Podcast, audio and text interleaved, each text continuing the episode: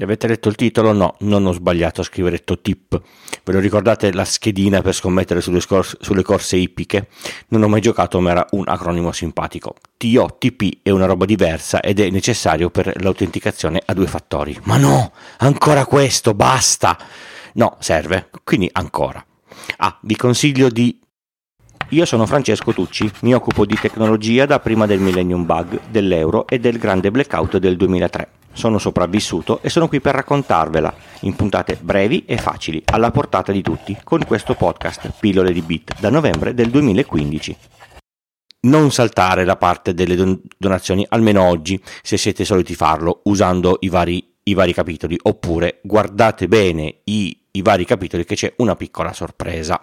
Scusate per il buco della settimana scorsa, ma il mal di testa vince sul mettersi davanti al, al, al microfono a registrare e a, e, a, e a montare. Mi dispiace. Sto analizzando le risposte che avete dato al sondaggio. Intanto vi ringrazio tantissimo e vi anticipo che la parte più interessante è quella delle cose che non vi piacciono. Non, non, non, non credevo in effetti.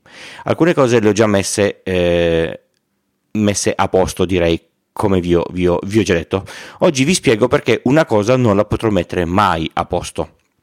Questo podcast è scritto di settimana in, in, settimana, in base a quello che mi viene in mente e in base a quello che succede nel mondo o che capita in, in, in giro. Per questo pare che io salti di palo in frasca con gli argomenti, anzi è proprio così. Mi spiace, ma Pillole di Bit è fatto così e difficilmente riuscirò a fare una linea editoriale di argomenti ben, ben eh, ben, ben pianificata non è proprio possibile. Spero però che gli argomenti, seppur differenti uno dall'altro, siano sempre di vostro interesse. Vi ricordo che per discuterne c'è sempre il, il gruppo Telegram e, e il canale con i, con i, commenti alle varie puntate per chi, per chi vuole. I link per accedere sono nel sito o nelle note di ogni singolo episodio. Forse vi aspettavate una puntata su Musk e su Twitter, non sono pronto. Il mio pensiero è che con 44 miliardi di dollari e due settimane ha rotto il gioco in modo definitivo e sto prendendo le mie contromisure, ma per ora aspetto e, e, e guardo, poi ci aggiorniamo. Intanto ho preparato le mie ruote di scorta ai, ai vari social e sto preparando una puntata dedicata a questo discorso. Se volete una analisi attuale fatta davvero bene, vi consiglio la newsletter Guerre di Rete uscita domenica 13 novembre è completa e riassume tutto quello che è successo, sicuramente meglio di come farei io. Il link è nelle note dell'episodio. Torniamo a noi. Parlo di nuovo di autenticazione a due fattori, è vero, perché? Perché secondo me è importante ricordare che dove potete attivarla per accedere a qualunque servizio dovreste farlo sempre, anche se il forum delle ricette di nonna papera dovrebbe entrare nel vostro uso normale delle utenze online. Attivate un account e attivate l'autenticazione a due fattori. Per farlo di solito si usa un'app che si installa sul telefono che genera numeri che vi sembrano casuali e che vi servono come secondo fattore per accedere ai vari servizi. Oggi parliamo proprio di queste applicazioni e del protocollo che gestisce la generazione di questi numeri, che è uno standard, il TOTP, per esteso Time Based One Time Password in italiano generatore di password valide una, una sola volta basato sul tempo. Esatto, è uno standard e le applicazioni generiche usano tutte lo stesso sistema. Altri servizi che sono un po' antipatici ne hanno eh, fatto l'implementazione leggermente eh, diversa f- facendo diventare questo protocollo praticamente proprietario. Come tutti sapete, i calcolatori non sono in grado di generare numeri casuali davvero casuali. Se, se, voi attivate la funzione random in un qualsiasi linguaggio di programmazione, vi accorgerete che la sequenza generata a ogni attivazione è sempre la stessa. Per questo serve mettere un randomizzatore che inserisce una variabilità che modifica di volta in volta questa serie numerica casuale. Partendo da questo assunto è stato creato un algoritmo che, partendo da un codice di partenza detto seme, in base a data e ora corrente genera una certa sequenza di numeri pseudo-casuali e questi numeri tipicamente rinnovati ogni 30 secondi sono gli stessi per chiunque abbia lo stesso seme di, di, di partenza. Nella pratica voi installate un'app per l'autenticazione a due fattori. L'app all'interno ha questo algoritmo attivo vi registrate a un servizio qualunque e attivate l'autenticazione a due, a due, fattori. A questo punto il servizio vi propone di fotografare un QR code. Cosa sta succedendo sotto? Il servizio al quale vi state registrando ha generato un seme, una lunga stringa esadecimale casuale e ve la sta proponendo in forma di QR code in modo che sia facile da aggiungere all'app eh, facendo una rapida foto al posto che, che scriverla manualmente. Da qualche parte potete vederla se magari fate clic su usa metodi alternativi o non posso fare la foto o una roba simile. Sì, potete anche salvarle, salvarvela e, e ne parliamo tra un attimo. Una volta che la stringa è memorizzata nell'app, questa inizierà a, a, produrre codici di 6 cifre. Ogni codice di 6 cifre è prodotto partendo dal seme e dall'ora del dispositivo su cui è installata l'app. Il servizio però deve avere un modo per verificare che il codice inserito sia corretto. Anche lui ha sia il seme che l'orario, sa generare gli stessi codici nello stesso istante. Per questo, se in un certo orario devo accedere e l'app mi, mi mostra 223344, il servizio nei suoi sistemi di autenticazione sa che il mio utente per entrare in quel momento dovrà avere 223344. Lo sa perché lui possiede lo stesso seme che ha consegnato a me. Le informazioni importanti da tenere a mente sono due. La prima è che il seme che vi ha dato il servizio al quale vi siete iscritti è importante per la sicurezza dell'accesso. Dovesse uscire per qualche ragione che quel seme è relativo al vostro utente, l'autenticazione a, a, a, a due fattori è bruciata. Chi ha quel seme può metterlo su una sua app per l'autenticazione e generare gli stessi, gli stessi codici che avete voi. Ovviamente, se ve ne siete fatti copia, potete farlo anche voi e usare quel seme per avere il secondo fattore su più dispositivi, per account condivisi, per esempio. Avete un account PayPal familiare? Potrebbe tornarvi molto utile avere il seme e darlo agli altri componenti della famiglia, evitando che vi chiamino ogni volta che devono comprare qualche cosa eh, usando il vostro account PayPal. Ovviamente devono fidarsi e anzi dovete fidarvi e dovete avergli dato anche la, la password principale. La seconda informazione importante è che il dispositivo sul quale avete l'app per generare il secondo fattore deve avere l'ora corretta, sincronizzata col resto del mondo. Basta uno sfasamento di mezzo minuto e i codici generati non funzioneranno mai più. L'app TOTP funziona offline, non serve a avere una connessione dati attivi per farla funzionare. L'algoritmo di generazione codici è interno. Come vi ho già detto, nessuno vi, vi vieta all'atto della configurazione dell'autenticazione a due fattori di, di, salvarvi in un posto sicuro il seme per l'app. Nel caso in, in cui eh, perdiate o si rompa il telefono nel quale eh, ve li siete memorizzati tutti. Lo dovete salvare in un posto sicuro come quello dove dovreste salvarvi i codici di emergenza che vi fornisce il, il servizio, da usare nel caso in cui non abbiate il, il, il telefono quando dovete fare un, un accesso. Le app in genere non vi permettono di esportarlo per uh, motivi di sicurezza.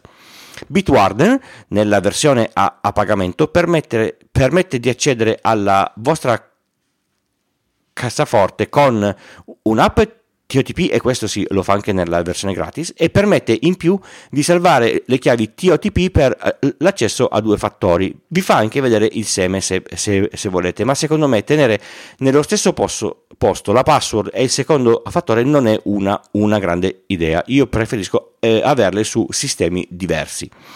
Se avete come app di autenticazione eh, eh, Auti, potete creare un profilo e far salvare a loro tutti i vostri semi per trovarveli anche su altri dispositivi. La cosa è molto comoda, ma una volta li hanno violati e si sono portati via eh, i, i, i, i semi di qualche decina di utenti. Non bello, insomma.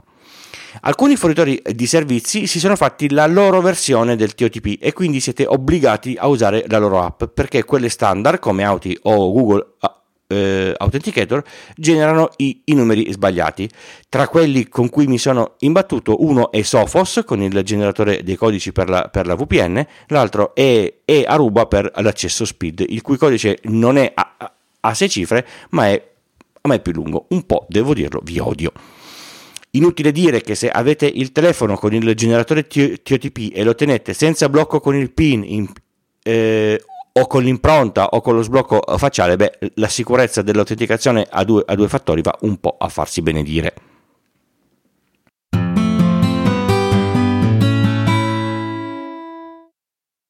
Pillole di Bit è un podcast indipendente interamente scritto, prodotto e realizzato da Francesco Tucci con l'indispensabile supporto dell'hosting Third Eye e il software di montaggio audio producer di Alex Raccuglia. Lo potete ascoltare da tutte le piattaforme di podcast il lunedì o direttamente sul sito Pillole di Bit col punto prima dell'it. Se vi serve una consulenza tecnica informatica fatturata su iltucci.com slash consulenza trovate tutte le informazioni. Just show me the money. I ringraziamenti per le donazioni di questa puntata che fa riferimento a due settimane, visto che la, che la scorsa è saltata, vanno a Sergio, Nicola Gabriele, Andrea, Ivan, Marco, Giorgio col suo abbonamento mensile, di nuovo Giorgio, ma un altro, con il suo abbonamento mensile. Come potete fare per contribuire anche voi alla realizzazione di questo podcast? Tutte le modalità per partecipare in modo diretto le trovate nelle note di ogni puntata o sul sito nella sezione donazioni, c'è Satispay, PayPal o Stripe. Potete anche usare i link sponsorizzati di Amazon per comprare quel che vi pare e quello di AWeb per abbonarvi a uno dei loro ser- servizi. Per AWeb potete anche contattarmi direttamente. Se donate 5 euro o, o, o o più di 5 euro eh, oppure vi abbonate a una connettività di AWeb vi spedisco qualche gadget ma mi, mi, raccomando è necessario assolutamente che compiliate il form con i vostri dati. Senza form non, posso, non posso far partire nessuna spedizione.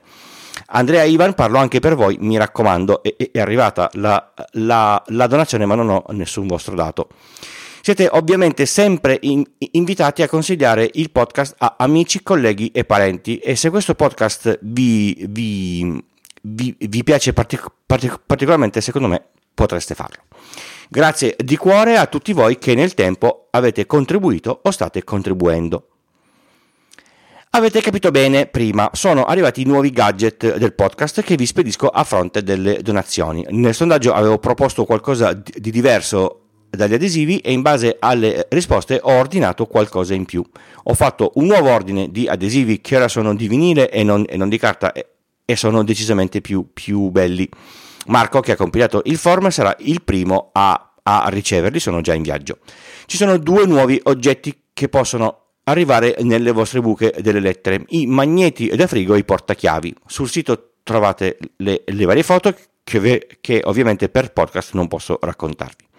La donazione resta come sempre libera e volontaria, non c'è nessun obbligo di donazione o di donazione minima, ma se donate oltre certe fasce che sono necessarie a me per coprire le spese di produzione e spedizione, e vi assicuro che il costo più alto è il francobollo, vi spedisco adesivi, magnete e portachiavi in varie combinazioni.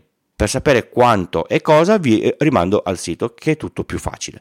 La procedura sarà sempre la stessa, scegliete la fascia di, di donazione, la fate su una delle tre piattaforme, compilate il Google Form con i, con i dati e il gadget scelto e, e io spedisco composta ordinaria.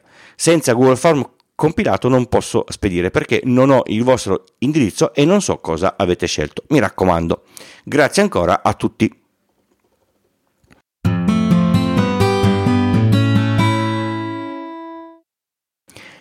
Vi ricordate quando vi avevo parlato della centrale 118, di come funziona, di come vengono gestite le ambulanze in caso di, di chiamata? Era la lontanissima puntata 97.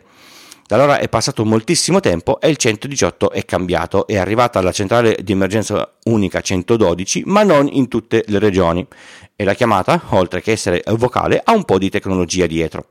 Per le centrali operative che ne sono provviste, purtroppo ancora non tutte, la chiamata può fornire le coordinate GPS eh, del, del telefono che, che, che, chiama e non solo la, la, la cella, per esempio.